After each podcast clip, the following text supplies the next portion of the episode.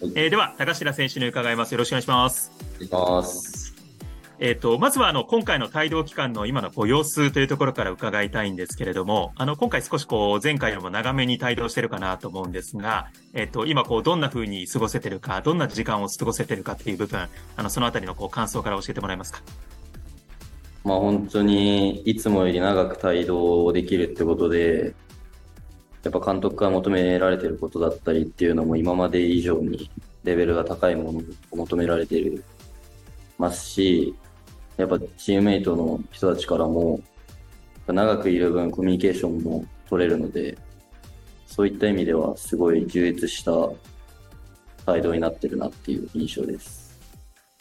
あの、先日練習見学していた際には、結構大月監督が、そのサイドからの積極的な上がりの部分は評価しつつも、やっぱりそこでこう、自分で得点に行く、ゴールにこう、絡んでいくっていう部分を、何かこう、声高に叫んでいたシーンをちょっと見て印象的だったんですが、その得点に絡むという部分はいかがですか？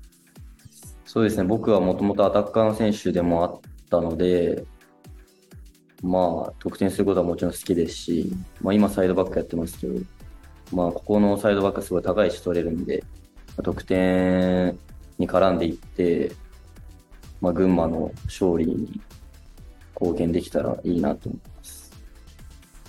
えー、まあ、ザスパの一員として、えー、今シーズン戦っていて、まあ、残り時間、その、どのぐらいチームに帯同できるかっていうのはまだこれからということですけれども、あの、このチャンス、えー、来シーズン入る前というところで、今シーズンという部分でどう生かしたいか、まあ、期待するサポーターに向けて最後メッセージ一言お願いしたいんですが。まあ本当に今年は特別指定選手っていうことで、まあ大学と行き来してて、あんま帯同できてない中でも、